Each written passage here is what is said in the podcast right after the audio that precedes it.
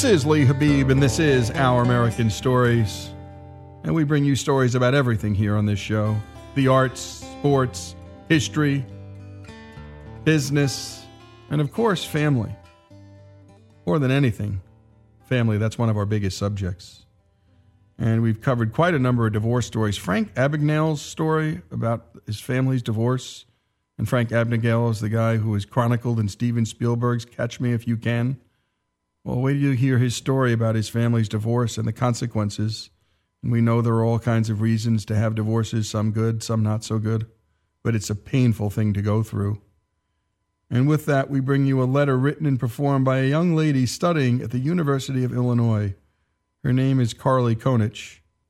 And the title of the letter, To the Stepfather I Didn't Want or Deserve, but Desperately Needed. To the stepfather I didn't want or deserve, but desperately needed. I never planned on my parents not being together, and I certainly never planned on having a stepfather.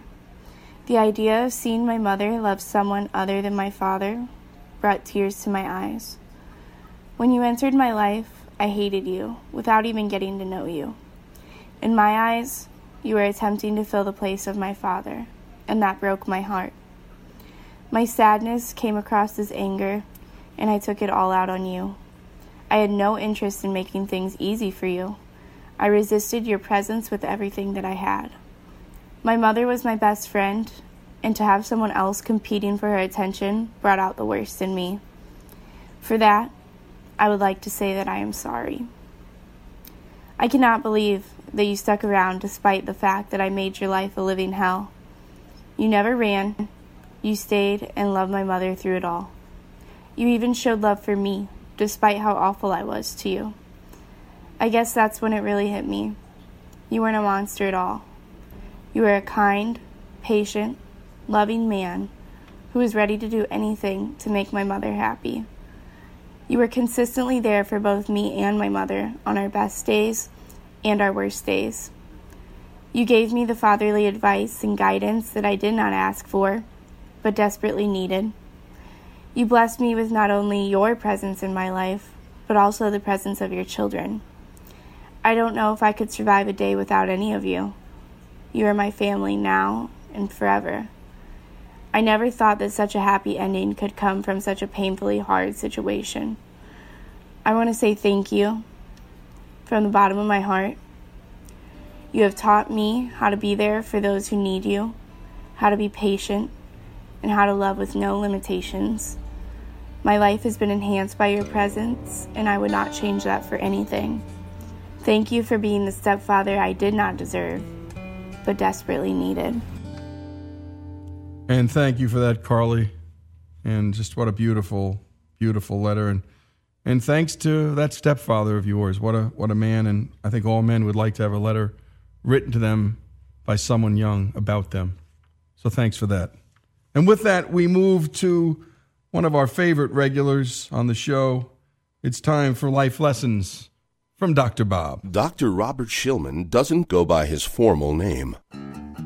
I didn't want to be called Dr. Shillman. It's it sounded to me too pretentious. So he goes by just Dr. Bob. I have a uh, a sort of comedic streak about me. An unusual name to call someone.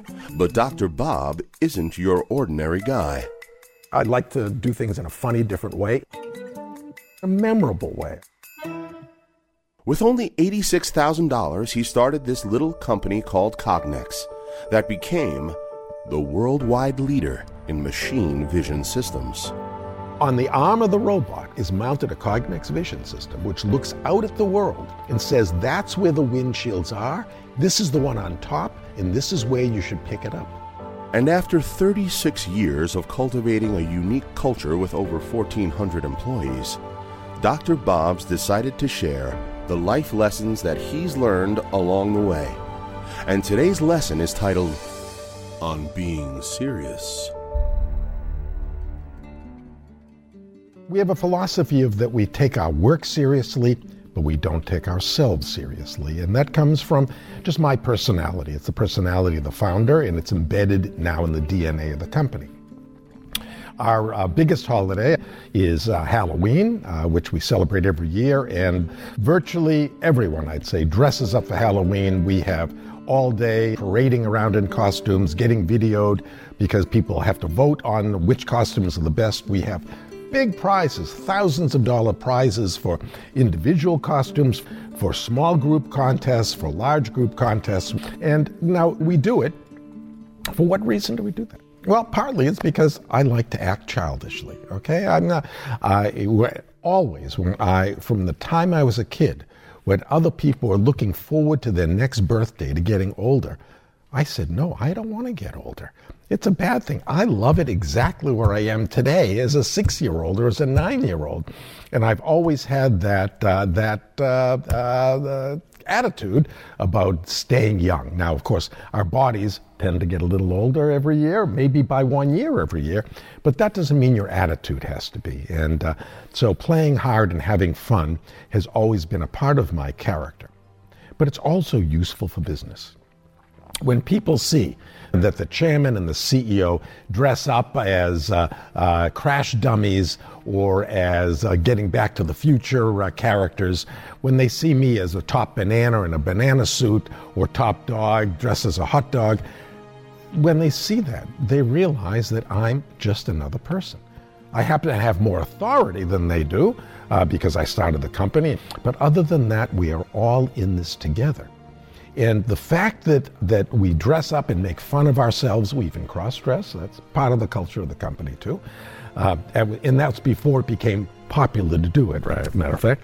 When you see that the, your executives are doing these things, the next day you see them in the cafeteria, you're more likely to be able to walk up to them and feel comfortable to talk to them, right? Even though they may not be in costume because the day before you were interacting with them as another character out of, uh, out of a movie or out of a cartoon. So it works great for our business. I'm not sure it would work great in every business, but my worry is to make sure that Cognex is the best possible place to work. Oh, and it sounds like it, Dr. Bob, and I'll be broadcasting an address coming up soon. I just won't say when. I know, that just repulsed our entire staff here. This is Our American Stories, life lessons from Dr. Bob.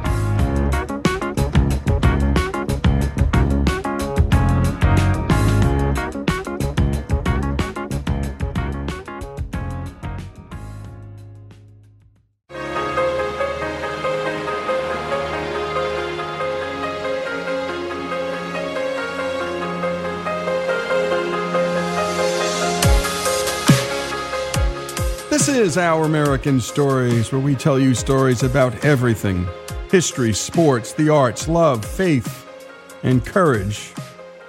And today, Faith brings us the story of the Baker family. There are our neighbors here in Oxford, Mississippi. We're about an hour south of Memphis and broadcast from a small town. And we love bringing our stories to big towns and small towns across the country. Take it away, Faith.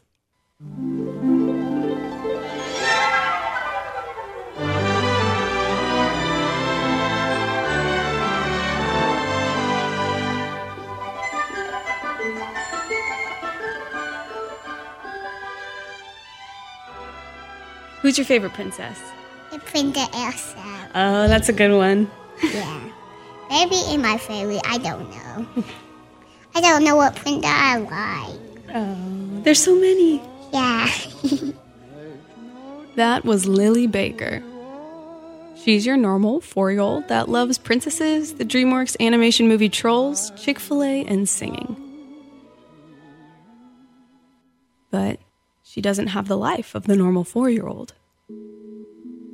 Lily has acute lymphoblastic leukemia. This is a type of cancer where the bone marrow makes too many immature white blood cells called lymphocytes.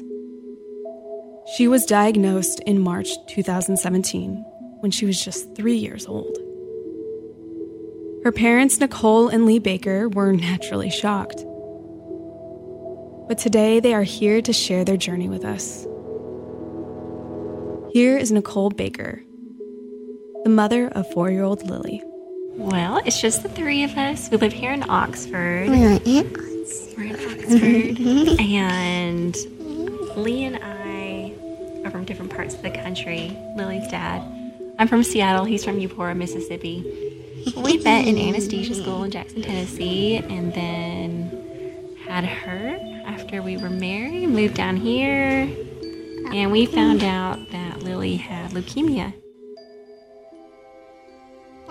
We found out she was sick because she developed a really high fever. Uh, Lee and I were out of town at an anesthesia conference, and she was staying with her grandparents. They called us and said that she had a 105 degree fever, and they gave her Tylenol. They didn't really know what to do, so we said to take her to the ER. They took her in, and they just said that she must have an ear infection.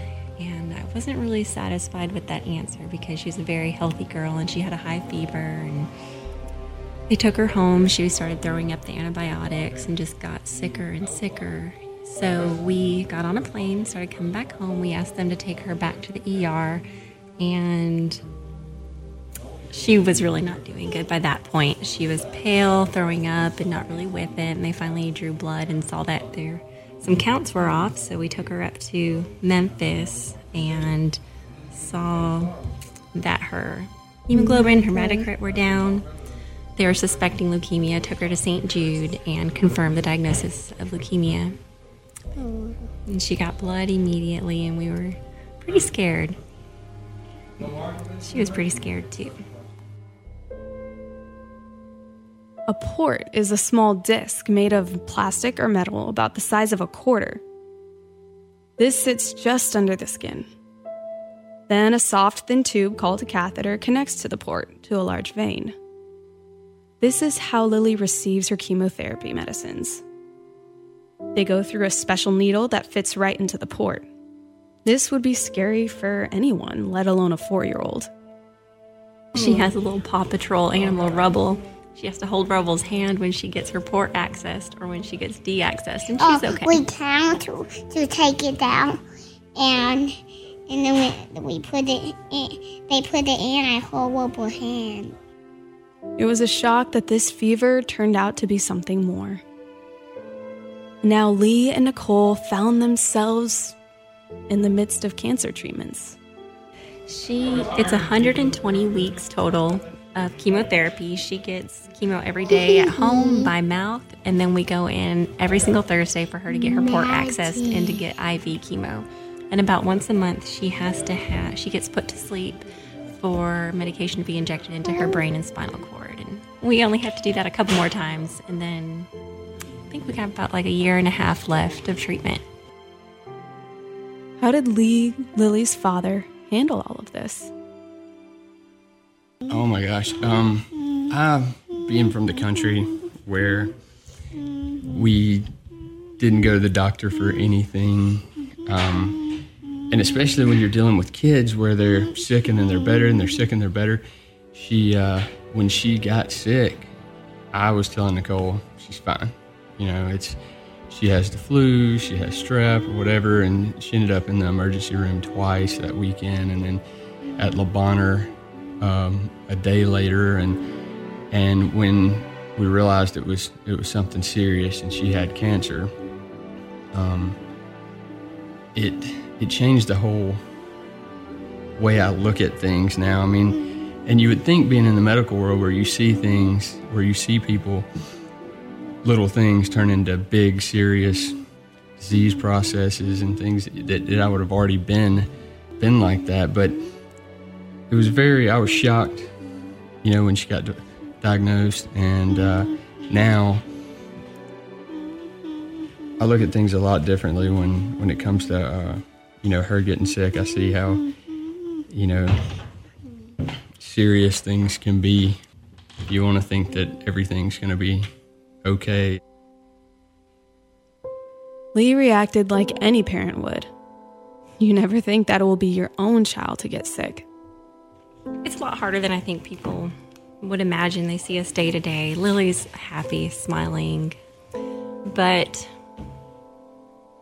when we started this journey, this is multifactorial. Lily got diagnosed with leukemia, and nine days later, actually, this Friday, we lost her twin brother and sister. And it was just solely due to the stress of having her being diagnosed with leukemia. Just being so afraid that you are going to lose your child is is the worst feeling imaginable. It, you're so frightened. You feel so vulnerable. You're, you do feel alone, and everyone tells you it's going to be okay. It's going to be okay, and you just want to yell, "This isn't okay. This is never going to be okay." Lily was just going to start chemo, and I was about six months pregnant. Everything was going well, and fortunately, we had her grandma with us that day, and I just went into labor while she was about to get her chemotherapy, and I leave took me out the door, and we had to leave her, and it was her first time getting the IV chemo. We're scared to death. It, it was the worst day of my life. It was terrible. And while I'm losing these babies, I'm scared for Lily because she's now at the hospital without me and Lee, and we don't know what's happening to her. And then, oh, and it, it was so frightening that day. They had called, and Lee had to go back to the hospital because Lily developed a fever. I thought God was taking all of my children that day. Lee left. I was all alone. Some of my friends in Memphis came up, and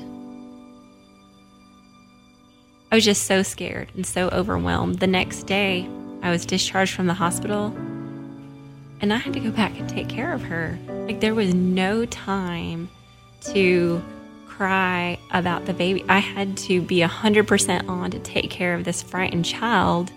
And so there, it was just, it was excruciating. I just, it, we stayed at the Tri Delta place on St. Jude's campus, and all day long we were afraid, trying to take care of her. And then at night, I'd sit in the bathroom and just cry because I didn't have my babies. And I, I just couldn't believe all this was going on. But then, day after day, just taking care of her. And then she developed the blood clot. Then she was in the ICU. Then she was in surgery every morning, afraid that she was going to die. So it's like we just had to push it aside. And I mean, she's still getting treatment. We still almost have to push it aside. And we had to have friends come stay with her at St. Jude because she couldn't leave the hospital so we could go to the twins' funeral. I st- still don't feel like I had enough time to recognize their life. And when we come back, we're going to hear more about the Baker family's trials, Lily's. Again, this story out of Little Oxford, Mississippi, where we broadcast just an hour south of Memphis. More on the Baker's family story here on Our American Stories.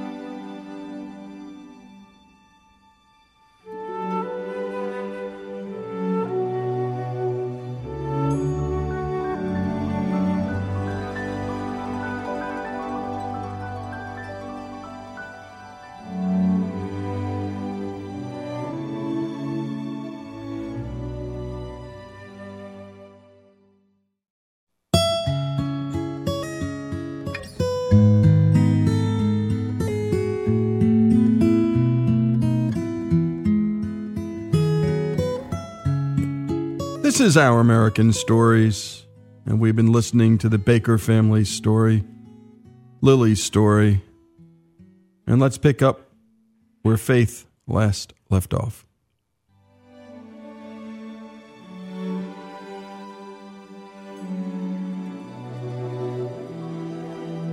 We left off with Nicole and Lee sharing about Lily's diagnosis and then the loss of their twins. What is life like now since the diagnosis for the Baker family? Things do start to get better, but she, besides the medicine she has to receive every day, she gets injections in her abdomen twice a day, so we have to give her a shot. And that took a long time to get used to. She'd scream and cry. She'll get sick more often than regular kids because she has a low immune system. So seeing her in pain and when she's suffering and when she's scared, it just makes you feel so helpless as a mom. And not only, you know, just grieving loss of a normal childhood for her, we're also grieving the loss of two other children and her family members. So it's just a lot of grieving, and it's something that I don't think anyone besides other mothers with sick children mm. really understand. A lot of things had to change. What about work? Both do anesthesia and we, we love our jobs. We work for a group called Willow Anesthesia in town. Our, our workplace has also been a, a huge support to us. They, I was off work for about three months while Lily was diagnosed, and they just were like, it's fine. You come back to work when you're ready. We've continued to work. Somehow we thought it would be best for Lily, for us to just continue on a normal life. Uh, once a week, I'd take her to St. Jude. Medications, doctor's appointments, and lots of tears. A situation like this would put stress on any relationship. As far as our personal relationship, when we first found out about the diagnosis and lost the children, it was like survival mode. But, and we didn't have much time to really tend to our relationship. And I guess we just always knew that we needed to take care of each other as well. We grieve in different ways, we handle things differently. Um, so the best that we could do is just be understanding and be there for each other because we're both hurting in different ways. But I do feel like it has brought us closer together as a family because we've gone through things that most people never will have to experience. We just found a way just to make it work. She has cancer, but it doesn't define her, and we have a normal life. We're normal family. I mean, as normal as it can be, right? Having a child that is sick and needs daily doses of medicine is nothing close to normal.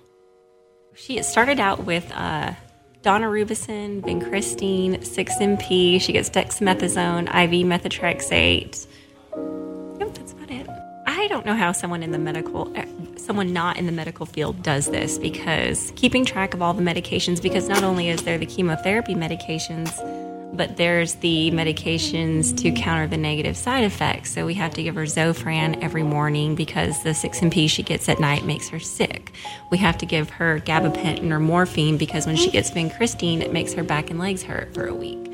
Um, so I make what we call medical world a medicine reconciliation sheet, and I make this at home, and I get my ruler out and about once a month, I make this long sheet of all of her medicines, what times a day she needs the medicines. And there's about 10, 11 that she needs each day. And I put a highlighter so we check it off. There has been times when I'm sitting making this long sheet for the month and I just hate it. I absolutely hate it. And I cry and I'm like, this isn't fair. This shouldn't this shouldn't be my life. Why am I sitting making this medicine sheet? Then, you know, just we make it part of our life check it off and move on. I think I'm the one that has the harder time separate like I'm emotional and I'm on all day long. I have to take care of put on a smile, you know, we have to show her what a happy home is about. Like we're not sad all the time. We go to work. Um, but I don't get much time to grieve or be sad. But the reality is, like, it is sad. There's, there's so much going on. So I run and I'm all alone on the trail. I start crying like a like a weirdo. Um, but then I go home and it's fine. Cook some dinner. So I guess that's my little compartment. What are some of the things Lee has done to keep moving forward? I probably don't handle it the way she needs me to all the time. Uh, from the time Lily got diagnosed, all I knew was we had to get her through it. And so I didn't take any time to really grieve or um, probably didn't support her like I like she needed. Men do handle things like that. They just get become so task and goal oriented. Maybe just try not to think about it, not not focus on it, and you know, and, and that probably, as far as our relationship, that's probably one, been one of the biggest struggles. it was so much easier for me to just distract myself, focus on other things, and I kept working while she was while she was off, since we worked for the same group, to make it easier on them, so they didn't have two people out. And While the Baker family has their different emotional outlets, a place where they have found a lot of support is in the community here in Oxford, specifically at their church. Our church, we go to First Baptist, and they there was one particular evening where Lily developed a blood clot because of one of the chemotherapy medications that went from her groin all the way down to her left foot. We were terrified, and not only was she newly diagnosed with leukemia and starting on high doses of chemo, but she had to have surgery to remove the blood clot. She was going to be put to sleep, and she had to be paralyzed for a week. Yeah. Oh, and we honestly didn't know if she was going to live, and we didn't know if she'd make it through the surgery. The surgery itself was highly risky. She might lose her leg and could lose her life. Never been so afraid. Praying like on my hands and knees on the floor, praying. Church, they put together a prayer service specifically for Lily. They had um, a large number of the church members got together. They had someone playing the guitar and all just prayed for her that night. And we felt it. This sounds crazy, but we looked out the window of the little room we were staying in and we saw a rainbow over St. Jude as we were being prayed for. And we knew it was going to be okay. And she was going to be okay. Um, that stands out in my mind. And of course, they did do dinners. We, uh, they just fed us, took care of us. We came home, our lawn was mowed, our house was clean, everything was taken care of, and people paid bills that we didn't even know we were receiving.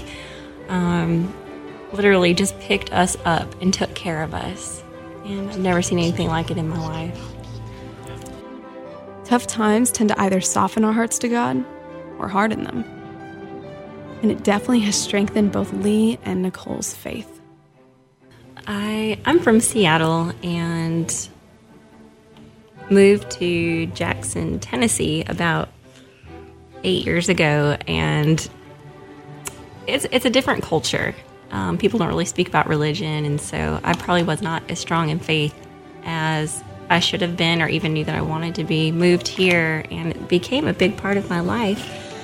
Lee's from Mississippi, and he's a Baptist, and we got married. And I still think that without Lily's situation, I personally would not have grown as close to God as I needed to be. And as, us as a couple and a family, I really feel like it's strengthened our faith, our relationship with God. Um, just have stronger faith now than ever before. And when we come back, the rest of the story Nicole and Lee Baker, their daughter Lily, and my goodness, family, faith, and friends. That's the social capital we talk a lot about here on this show. And it's what sustained this family. And I can't wait to get to the other side. You're going to hear a really redemptive and really beautiful resolution to this remarkable story. The Baker family story here on Our American Stories. And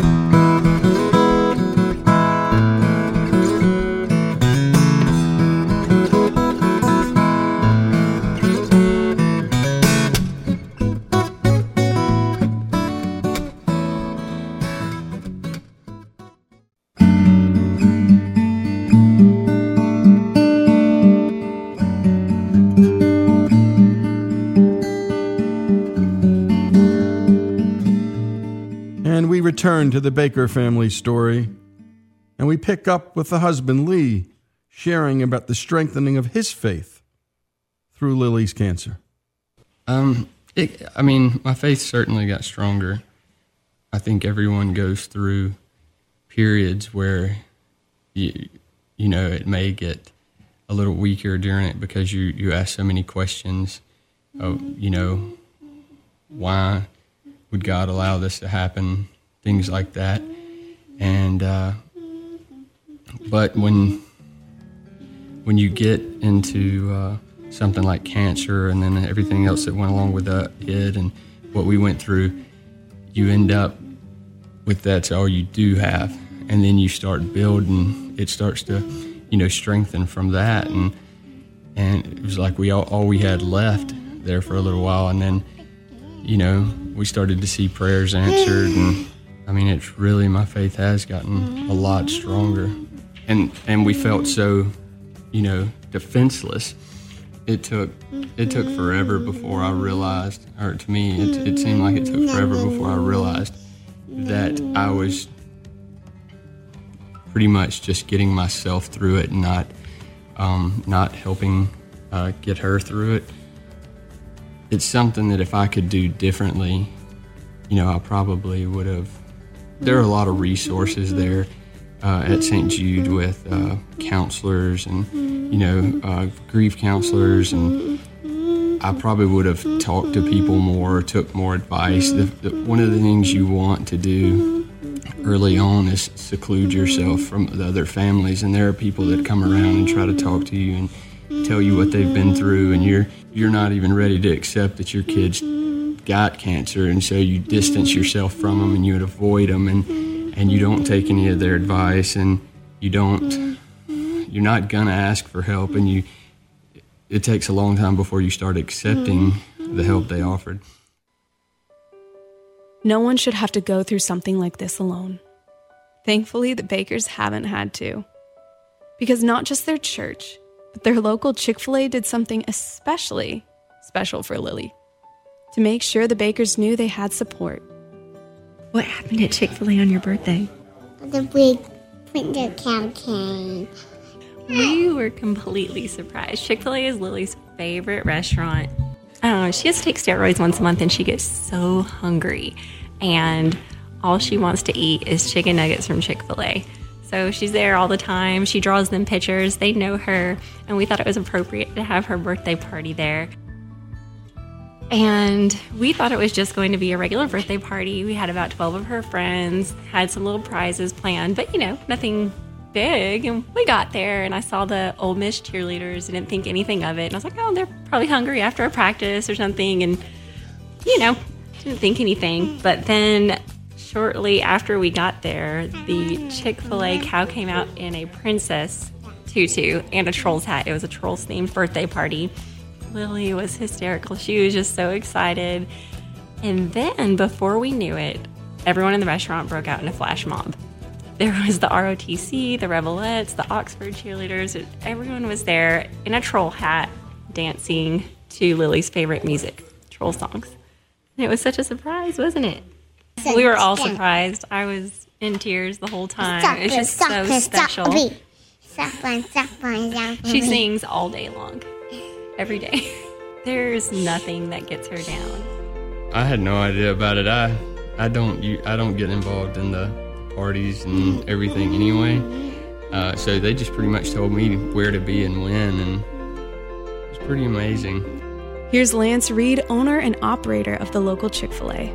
My marketing director, Lee Fife, uh, she approached me because she knew the family and um, she had told me that it was uh, Lily's birthday. Lily had a birthday already scheduled, and Lee wanted to do something really remarkable for Lily, knowing that story. And so I told Lee, I said, hey, go out make it happen. And so Lee Fife, our marketing director, she went out and approached uh, Oxford schools, and she got the um, uh, Ole Miss cheer and dance team and all of them involved and they worked on this flash mob. And so when Lily showed up for her birthday, we had the cow and and a, and a bunch of the Ole Miss and Oxford cheer people and ROTC and others in there. And they did this big flash mob for her right in the store, and it was such a, a an incredible um, uh, thing to see there, and just the excitement on Lily's face, and uh, it just it just really made her day. For us, one of our big hearts from a Chick Fil A standpoint is that you know we're talking about always how do we have a positive influence or a positive impact on the lives that we come into contact with, and so it was great. Some of our team members participated in the flash mob and other things, but it was great for them to be able to see and experience that right there in the store. It was very very very impactful for them. Over the last year, the Bakers have had to learn quite a lot. What kind of advice would Nicole give to those in her situation? I think just knowing that you're not alone, just to open your heart to the things that people offer you. It's really easy to have pride and to say no. Like, you know, we, we've always worked, we take care of our family. People wanted to give us donations. People wanted to give us things, and my initial reaction was, "No, we don't need it." You know, there's there's needy people out there. We're not those people, and I wanted to reject what people wanted to do for us. Um, and it took me a while to realize, and a friend telling me that this is their blessing to do something for you as well. So don't don't take away other people's blessings. And by allowing other people to help us, it, it has helped me. So it's hard to let down the pride and to accept others into your life, but once you do it, it'll benefit all. Lee also has some advice of his own for the dads out there.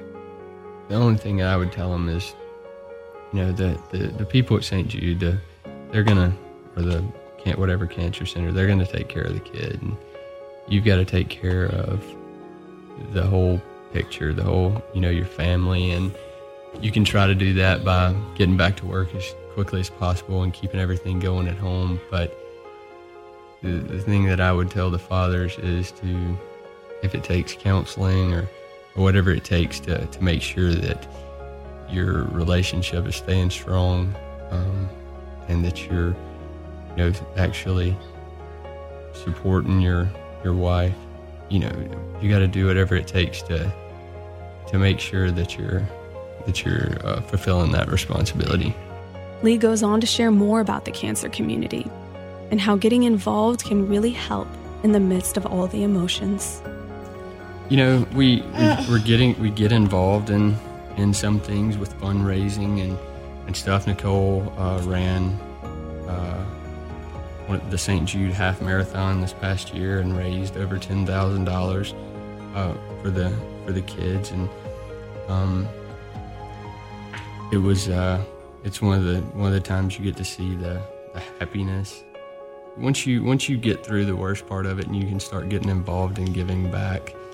It's like there's a bigger purpose. Yeah. But Nicole knows from experience that realizing that bigger purpose doesn't happen overnight.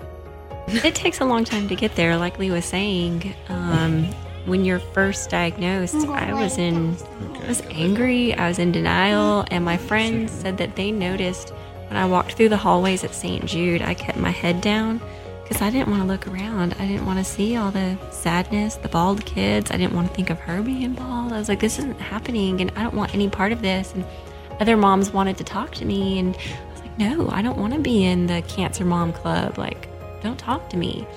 Now I'm the mom trying to talk to all the other moms, and you do want to be in the club. Um, it's just quite a process. It's just Mhm. not about Lily having cancer. There's a bigger purpose for all of us, and it's amazing to see her, even as a four-year-old, four-year-old, to realize that. Um, and we see she's already sympathetic and empathetic towards other children with cancer, and has a giving heart. So it's not just about us and this little family. It's like now, what can we do? Like people for years have fundraised and done research, and we had no idea what was going on. Basically, just living selfishly. Like, oh, you know, like what are we going to do this weekend? Or let's see if Lily can get involved in soccer. And you just realize it's not about any of that. Um, this last week, Thursday, when we went for treatment, Lily, it was literally a year from her diagnosis, March 14th. She went up to the hospital room where we stayed for about the first month, and she was handing out umbrellas. Matilda Jane, a little fundraiser, and they had umbrellas for Lily to give out to other kids with cancer. And she walked in the room and she was like, Here you go. Don't worry. You're not going to be in here for very long. It's going to be okay. And the parents started crying. And I was like, Here. And they said, How is she? And I said, This is a year later. And look, she's fine. Because they were in our shoes, literally in that room on that couch. They were crying. And I was like, This is your life a year later. When you wish upon a star, makes no difference who you are. And just seeing her, she went in other rooms and she was giving the kids hugs and kisses. And it's just so special. And now it's crazy to say, but leukemia has a purpose in her life and all of our lives, and I think it's going to be what we can do for other people.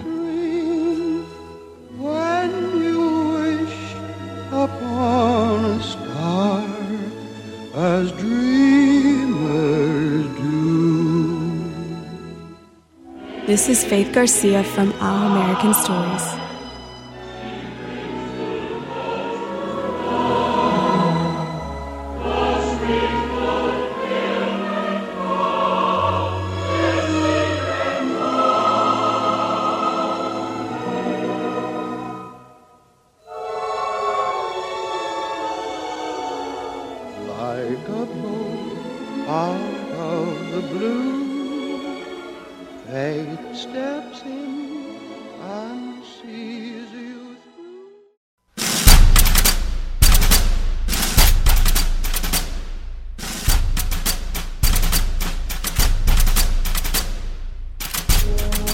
This is Lee Habib, and this is Our American Stories, where we love to tell stories about everything the arts, sports, history, sometimes some policy, and never screaming, never yelling.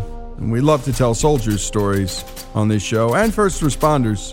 And by the way, on the soldiers' front, we don't wait until Veterans Day or Memorial Day to tell those stories, because our men and women are out there every day and always have been all year round. And this story, well, it's a doozy. This is the man that other Army Green Berets think of when they need that little extra inspiration in the middle of a harrowing firefight. You know how much we love artists on this show, but no writer in Hollywood could have come up with this story.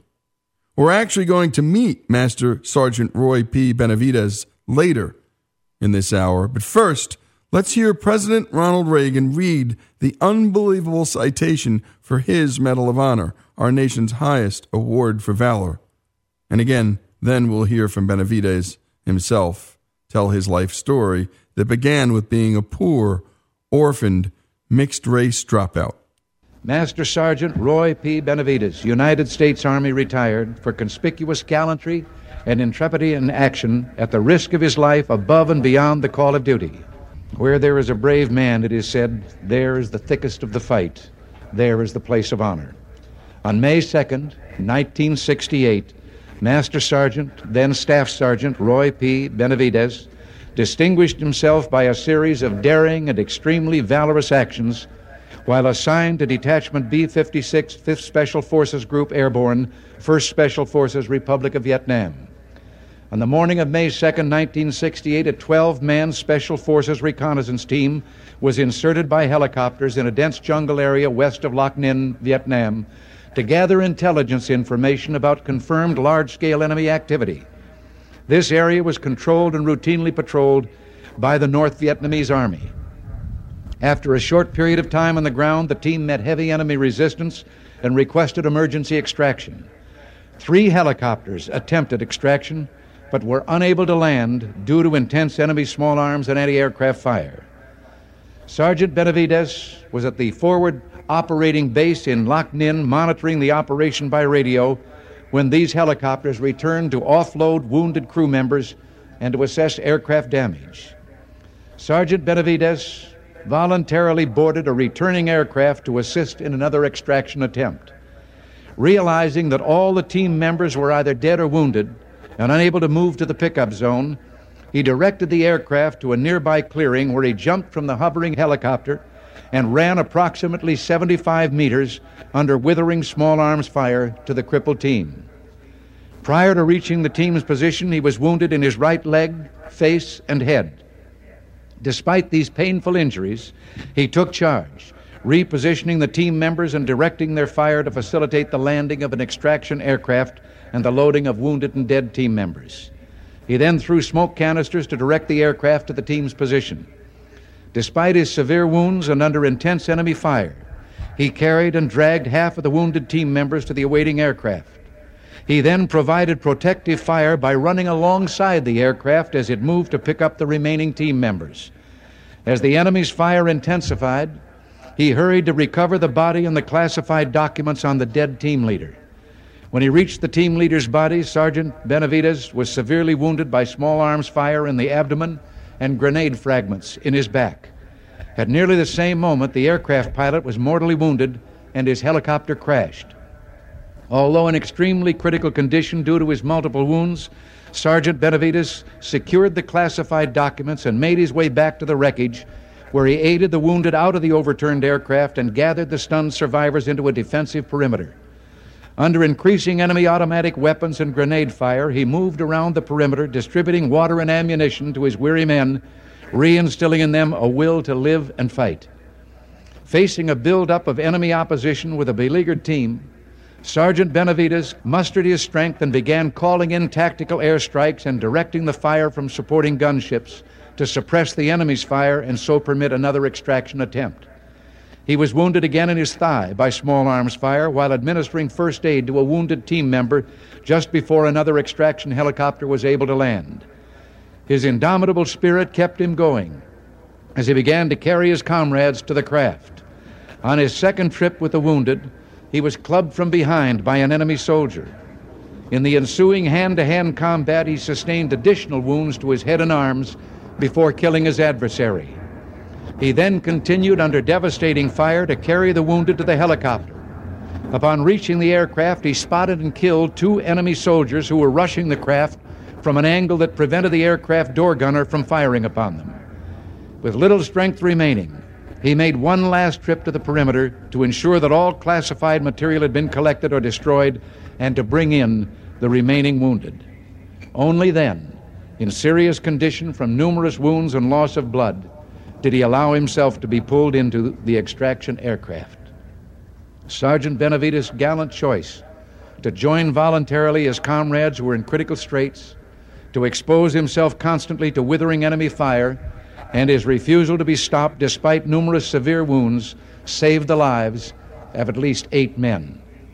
His fearless personal leadership, tenacious devotion to duty, and extremely valorous actions in the face of overwhelming odds were in keeping with the finest traditions of the military service and reflect the utmost credit on him and the United States Army. Sergeant Benavidez, a nation grateful to you and to all your comrades living and dead, awards you its highest symbol of gratitude. For service above and beyond the call of duty, the Congressional Medal of Honor.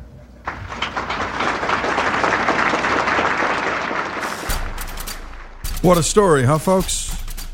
Yep, real American doing that. A real life human being did that, not some movie character. And when we come back, we're going to hear from that real life human being. We're going to hear from Master Sergeant Roy P. Benavidez, Medal of Honor winner for his valor in Vietnam. And wait till you hear his voice. You're going to love him. More after these messages. This is Our American Stories.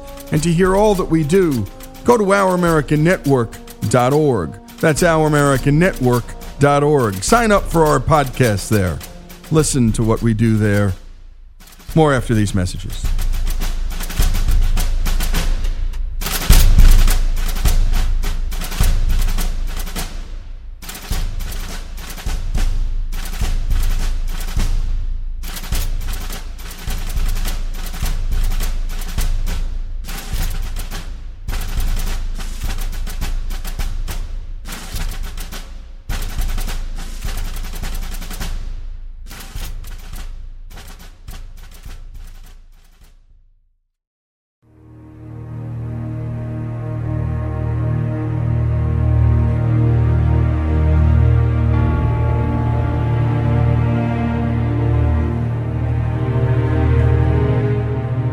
This is Our American Stories, and we just heard President Ronald Reagan read an almost unbelievable Medal of Honor citation. But who is the man behind the legend? Here's Roy Benavidez himself telling us where it all began. I come from a little town named Cuero, Texas. I was born there, the turkey capital of the world. After the death of my mother and father, at an early age, my brother and I were adopted by an aunt and uncle. And we moved to El Campo, Texas, town southwest of Houston, an hour and a half. I was raised there. I went to school there. I worked at odd jobs there, shined shoes, sold papers, picked cotton.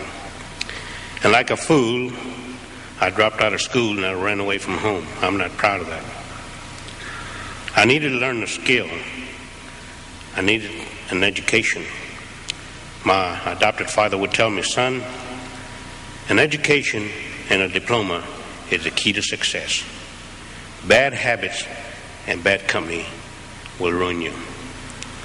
Well, I was too old to go back to school. I didn't want to return back, so I joined the Texas National Guard. And I liked what I saw in men in uniform. And I qualified to join the regular army. I needed that education and learn the skill. So I was accepted into the regular army. Then I heard about airborne. I heard about that extra pay that you get for jumping out of airplanes. So I qualified to go to jump school at Fort Benning, Georgia. But the darn recruiters never told me what the training was like. For every mistake that you make, you do push ups. And I can honestly tell you, ladies and gentlemen, I'm one of the guys that helped put Georgia into South Carolina doing push ups. Well, I finished my training. I got assigned to a well known unit at Fort Bragg, North Carolina, the 82nd Airborne Division. And so after a while there, I heard about the Special Forces. You know us as the Green Berets. And they were coming up. So I qualified to join the Special Forces. Of course, I'm a linguist. We in the Special Forces are trained to operate deep behind enemy lines with little or no support at all.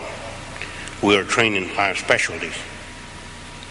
I'm trained in three operation intelligence, where I learn oceanography, meteorology, photography. I'm an interrogator and I'm a linguist. I'm trained in light and heavy weapons and cross trained as a medic.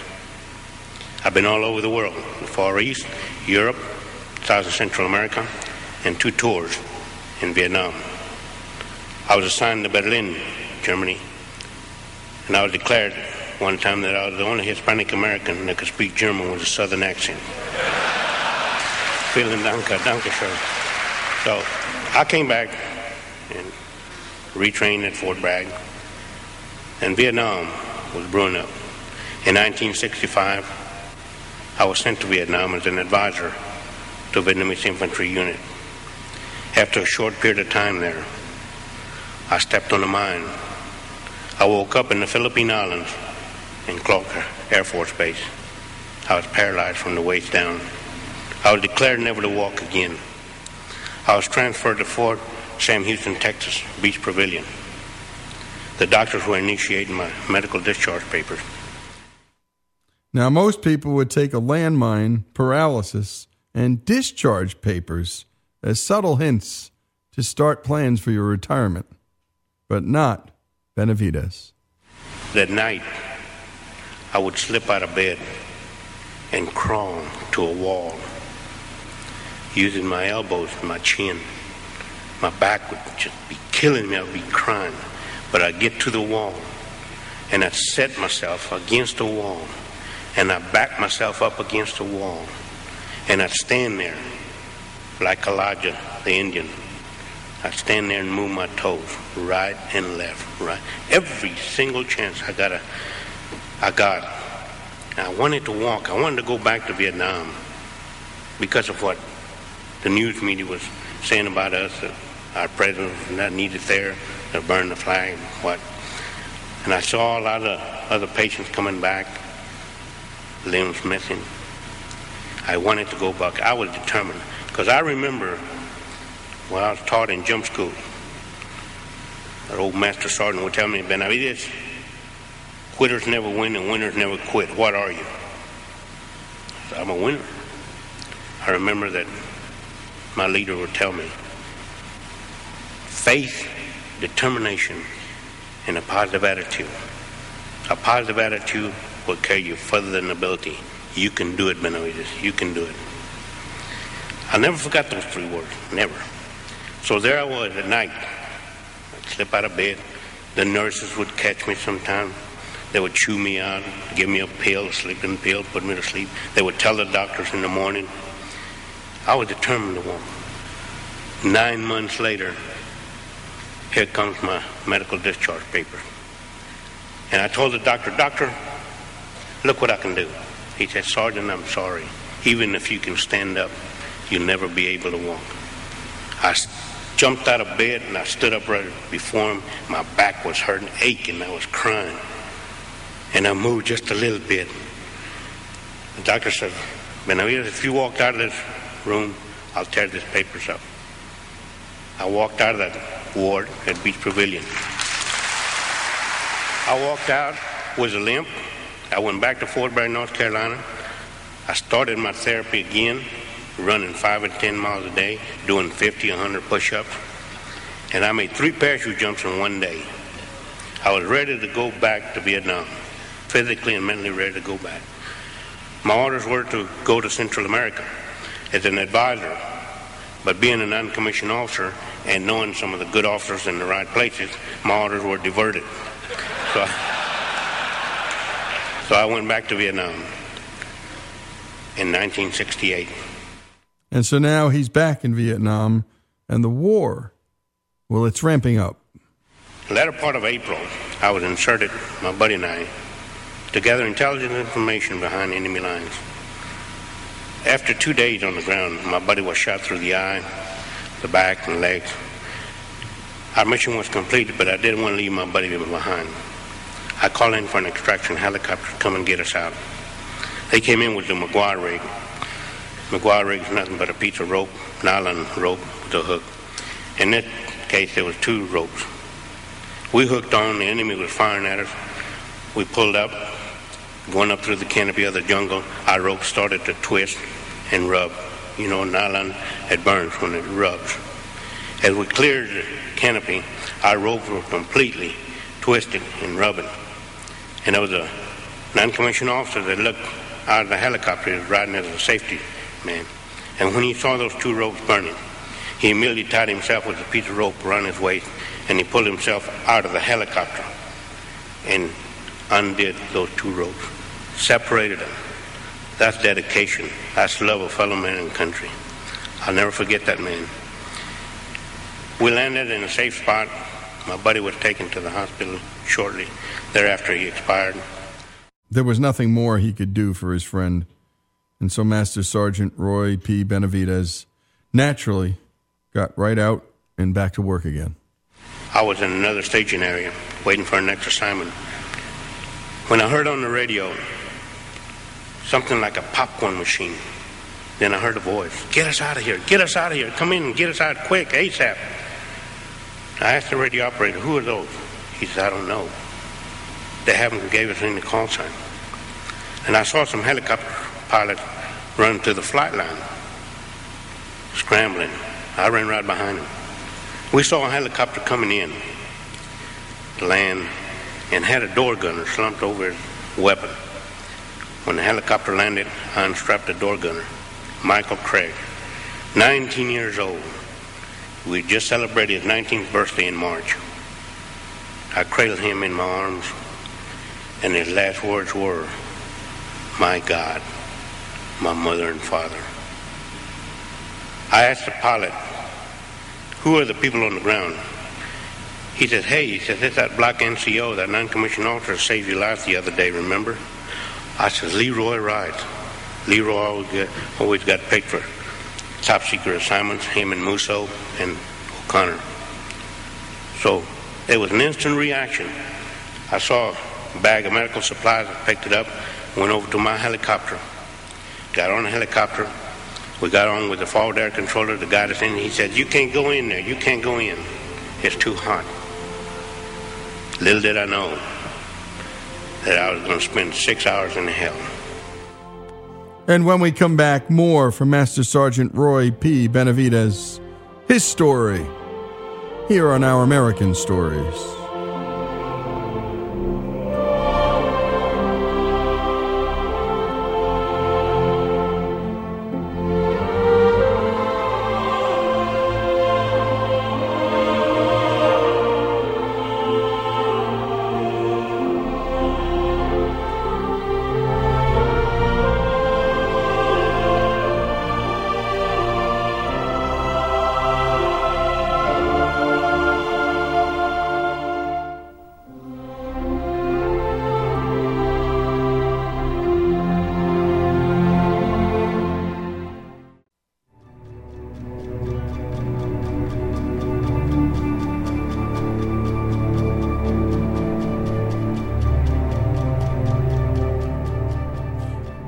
Just heard how Sergeant Benavidez heard his buddies being overrun over the radio.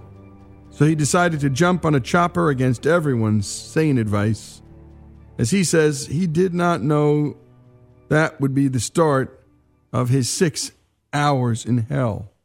He was practically a one man army, providing cover fire and darting back and forth to bring back friendly, wounded, and secure classified documents. Here again, Master Sergeant Roy Benavidez. You heard what the president read the citation of how I earned the Medal of Honor. But he didn't tell you of what I went through when I in, engaged in the hand-to-hand combat. I was hitting the out with the butt of the weapon. My jaws were locked.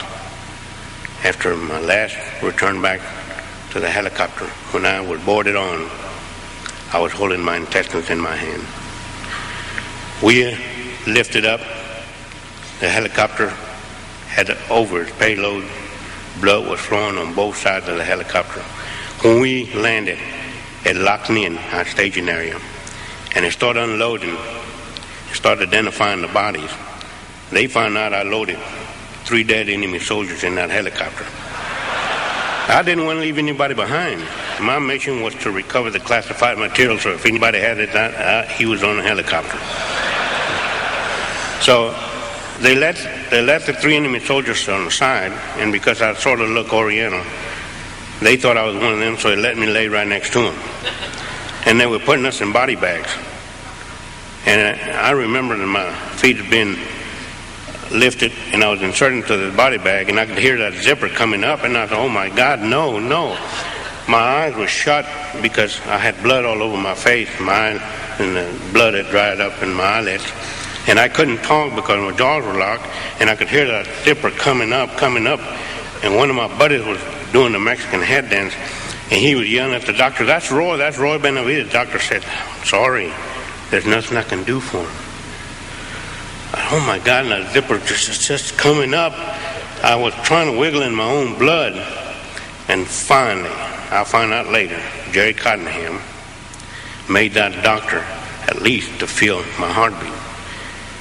When I felt that hand on my chest, I made the luckiest shot I ever made in my life. I spit in the doctor's face. So the doctor says, I think he'll make it. He'll... So I, uh, I was uh, cleaned up, put in a helicopter, alongside with my buddy, one of the guys that I had saved. We got airborne. I just said to myself, hold on, buddy, just hold on. We're going to get some medical attention. And his grip tightened up on me. And then he let go. I thought, oh, God, why do you put me through this test? Why? You helped me get these men out, save them, save this material. And now you take them away from me. Why? And I was crying, I was moving so much that the co pilot, he happened to look back and he thought that I was gasping for air, so he gets out of his seat, get his bayonet out, and he's going to do a track on me, and I'm about to kick him out of the helicopter. That's just too much for one day. So they, we landed in the hospital at, at uh, Long Binh, and I was wheeled to the operating room. And as I was being lifted to my operating table, I saw this nurse on her hands and knees crying, yelling, asking God, why do you do this to these men? Why? Just crying. And as I turned a little bit to my left, I saw on the other operating table a man that had both legs and both arms missing. I passed out. I woke up in the ward. One of my buddies was laying next to me. We were so bandaged up we couldn't talk. We used to wiggle our toes to make sure that we were still alive. After a short while, my buddy was transferred from there, and I thought he had died. I was transferred to Japan, Tachikawa, and that airplane that I was flying in, Medevac, we lost two men. And I remember this nurse kept yelling at me, Benavidez, you're not going to die on me. I'm going to pinch you every time you close your eyes. I'm going to pinch you. I'm going to pinch you. Boy, she kept pinching me. When I got to Tachikawa, when I got to Japan, and they wheeled me into the operating room. They disrobed me again. I remember the doctor, I heard him say, What in the world happened to you? Had blue spots, red spots all over me, and I said, That lady kept pinching me up there. so after I went back to Fort Sam Houston, the Beach Pavilion, and I stayed in that hospital almost a year.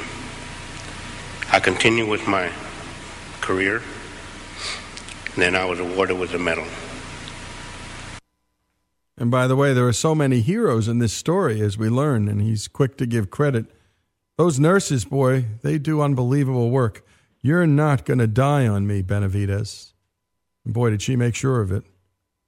After all of this, Benavidez recovered, and then he moved back to Texas.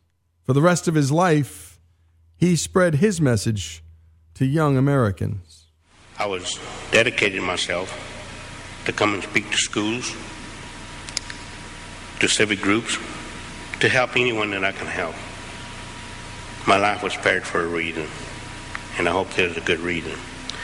A lot of people call me a hero. I appreciate the title, but the real heroes are the ones that gave their life for this country. The real heroes are our wives, our mothers. Above all, the heroes are the ones that are laying in those hospital, disabled for life in those hospital beds. But the real heroes are the future leaders of our country, these students that are staying in school and learning to say no to drugs. Those are our real heroes. You know, there's a saying among us veterans for those that had fought for it, life has a special flavor. The protected will never know. You have never lived till you almost died. And it is us veterans that pray for peace most of all, especially the wounded, because we have to suffer the wounds of war. I'm asked hundreds of times, would you do it over again? In my 25 years in the military, I feel like I've been overpaid for the service to my country. There'll never be enough paper to print the money, nor enough gold in Fort Knox for me to have to keep from doing what I did. I'm proud to be an American, and even prouder. And I'm even prouder that I've earned the privilege to wear the Green Beret. I live by the motto of duty, honor, country. Ladies and gentlemen, thank you very much. Thank you. God bless you, and God bless America. What a speech. We got to play that a few times a year. It just has to be done. You've never lived until you almost died. And those three words duty, honor, country. And they're not platitudes when you hear it from this man. They're real. He's the real deal. This is Lee Habib, Master Sergeant Roy P. Benavidez' story, the Medal of Honor winner, Vietnam vet, and just what an American, and what an American story. To hear all that we do, go to ouramericannetwork.org. ouramericannetwork.org.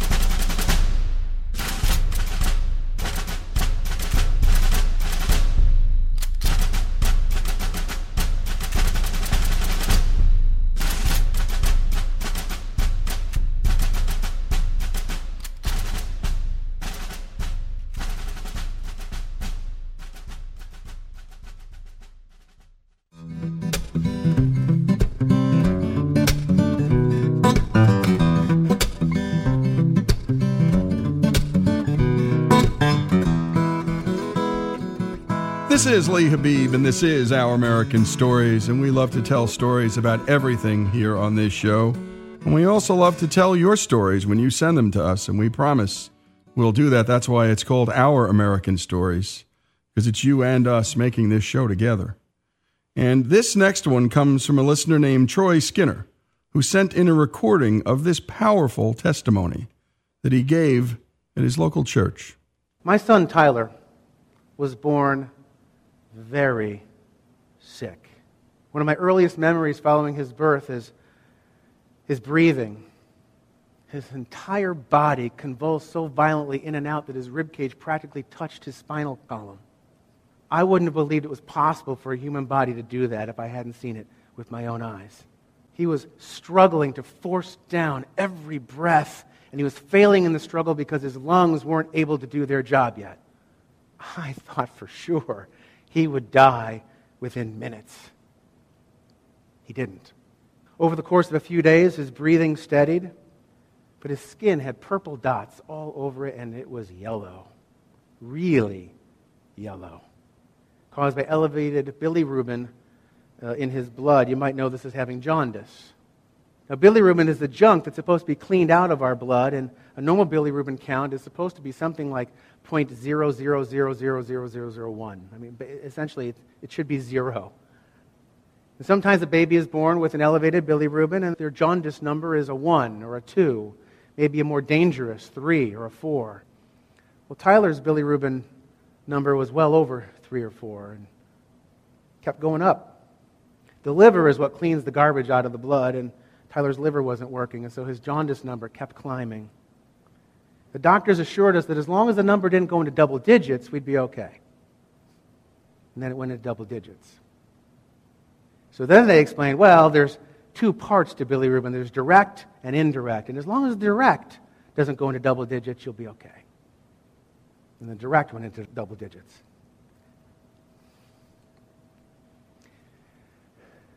Now his skin wasn't yellow, it was green. I mean, seriously, green.